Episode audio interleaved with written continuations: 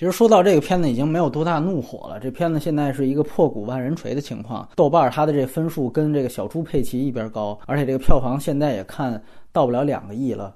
说真的，这个成龙大哥坠落的如此之快，观众一下子就不认账，我觉得还是挺惊讶的。如果说周星驰那边是需要去考虑自己的神坛地位要不要保的话，那成龙这边已经有了确定答案了，他已经把大哥的这个权杖已经交给了吴京大哥了。你要说他是不是跟小猪佩奇一样烂，我是不同意的。我这一点我还是替大哥觉得挺冤枉。这个片子是实打实的有一些家具，算是有家具无家章，这是一句说缺点的话。但是对这个片子，我觉得这句话已经算是说优点了。其实它特效量非常大。如果说这个春节档主吹这个特效量，主吹什么重工业这个概念的话，它在这方面也不是说完全一点建树都没有的，而且有一些镜头设计，我觉得还是不错的。尤其是最后在这整个阴间的这样一些打斗，几个颜色的蛇跟这个成龙的打斗，包括到最后收小倩的那一段，对，这其实是一个《倩女幽魂》的故事，整个镜头设计是比较漂亮的。所以我这五分打的比豆瓣现在他那个分数还要高，原因就在这儿。包括中间还有一段讲这个小倩和宁采臣缘起的那样一段中国风水水墨动画，我觉得。觉得也是非常不错。如果你把那段动画拉得更长，然后把真人版砍得更少的话，我相信评价会稍微更高一点。所以整个片子其实不是没有任何可取之处。包括我再说一句，这个导演其实之前一直跟着阿甘去做 3D 版的食人虫，他们一直是在以土法炼钢的方式来希望在中国的这些 CG 特效方面做一些突破。虽然每一次本子都很烂，都被骂到很惨。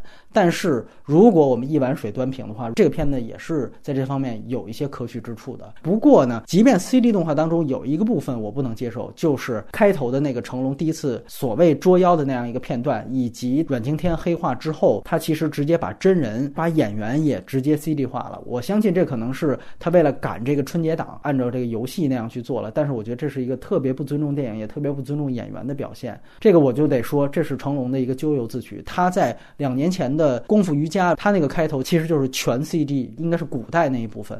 当时我就说，这其实是非常非常不尊重电影的表现。但是傻逼观众都不认啊，结果那个片子还是拿了春节档的第一。但是我觉得可能成龙他也觉得，哎，你看傻逼观众好懵嘛，所以我们现在还这么来，可能就没事儿。结果你看。马上大家就不认了，出来混总是要还的，大哥你一定知道这件事情，这点我不替他再说什么话了。首先，我觉得还不是说具体的文本问题，就是你整个立项的时候，你叫什么神探蒲松龄这个东西就是错的。就像我们当时一九年展望的时候，大家说的一样，就是谁他妈看蒲松龄捉妖还是什么神探，他这个作者本身有什么吸引力吗？就是非常奇怪的一个 IP。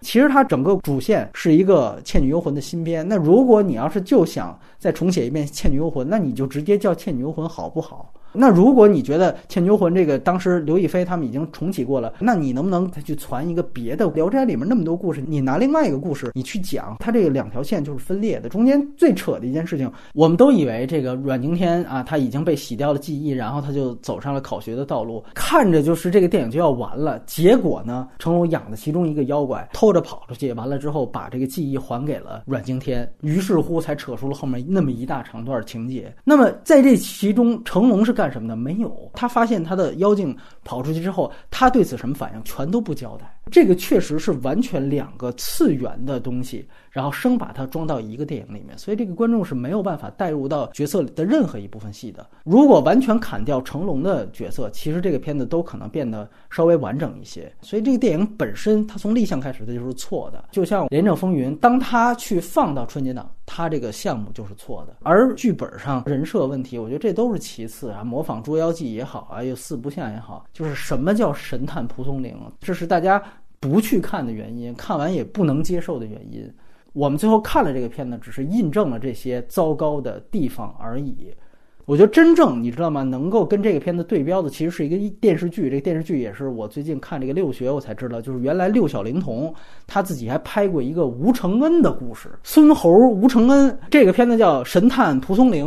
只有这两个东西可以对标，然后我们可以继续去期待什么草寇施耐庵、情圣曹雪芹。施耐庵我就建议就由这个 徐锦江来演，然后曹雪芹干脆就吴秀波吧。